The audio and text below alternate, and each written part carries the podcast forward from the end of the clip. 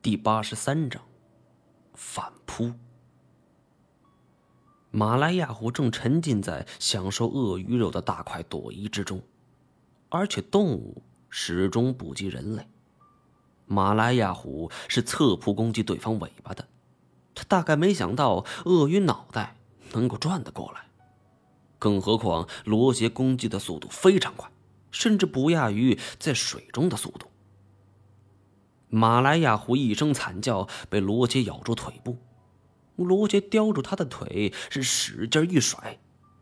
马来亚虎悲鸣着撞在树上。我们脚下的望天树被撞得阵阵抖动，而马来亚虎这一下受伤不轻。他终于明白这个对手的可怕之处了。罗杰像是一个胜利者。睥睨着委顿在地的马来亚虎，好半天，这马来亚虎才慢慢的站起来。他腿上是鲜血直流，刚才又被扔了过来，受伤不轻。他好像是擂台上的战败者一样，垂头丧气，一瘸一拐，向着来时的方向走去。可是罗杰此刻又突然冲了上来，速度之快，犹如一道绿色闪电。一口咬住了他的腿。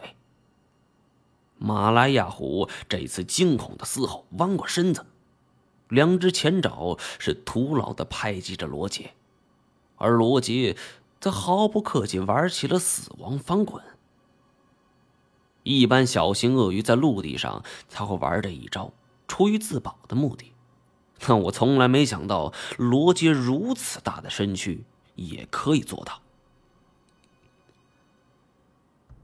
马来亚虎跟着旋转两圈，已经跟不上节奏了。只听一声震天彻地的虎吼之后，树下留下了一只断了一条腿、气息奄奄的马来亚虎和狂傲的罗杰。这一幕我终身难忘。罗杰重创了对手，但他似乎只是出于杀戮的本性。因为他面对这条老虎丝毫不感兴趣，只是撕下了他的虎腿，就由他自生自灭。而战败的马来亚虎就这样躺在地上，断腿处是鲜血流离呀，而没一会儿就咽了气了。马来西亚最为凶猛的老虎，与罗杰交手不到三个回合就死了。我已经彻底死心了，我已经彻底死心了，就是神仙来了也难救。看来我们只能在树上继续躲着，等时间长了，罗杰就会回到水中去。因为鳄鱼是冷血动物，由于早上体温较低，鳄鱼血液循环较慢，肢体对于神经的指令反应迟钝，眼睛的视力此时也是模糊的。阳光照射之后，体温上升，身体各部恢复正常。这就是鳄鱼为什么喜欢晒太阳的缘故。要注意的是，一般在早晨太阳出来之后，而在中午或者下午很少。这是因为鳄鱼皮坚肉厚，不易散热。这时鳄鱼一般是在水里。我不知道罗杰今天早上有没有晒过太阳。但是只要我们不下树，他就没有办法。罗杰看样子也很清楚这一点，他决定不再等待。他缓步走到树下，甩开了自己的头颅，狠狠的撞在树上，砰的一声。这鳄鱼是练过铁头功吗？鳄鱼最难对付之处，个人认为有两点：一是水陆两栖。第二，则是防御很高。罗杰头部有鳞甲，这也是他所依赖的利器之一。甩出脑袋撞在望天树上，可以保证他不会受伤。我一开始还不怎么担心，毕竟我们所处的这棵树是粗壮无比，我不信这家伙能把一棵参天大树怎么着呢。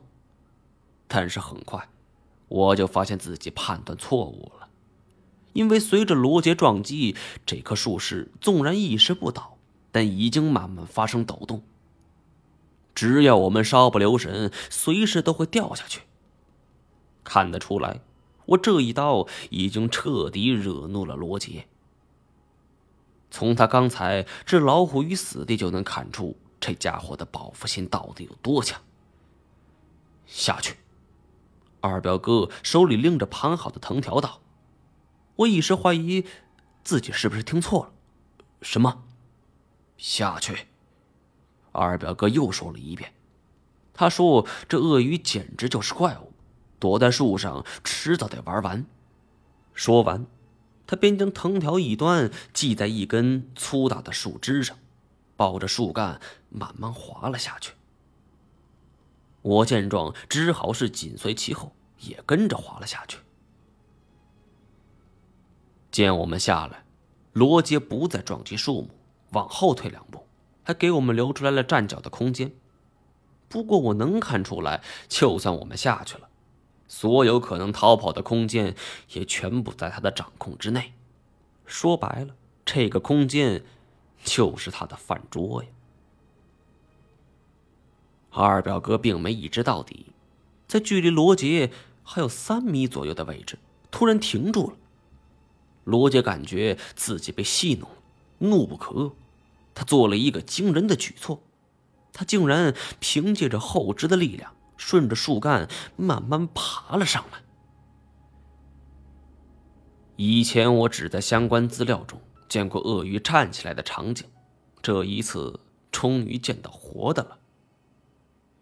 但是二表哥像是算准了距离，饶是罗杰贴着树干站了起来。他一张大嘴，却始终距离二表哥还有着几公分距离。突然张嘴咬了几下，见几次不得手，罗杰也放弃了，他也不动，似乎是在等着我们下一步的行动。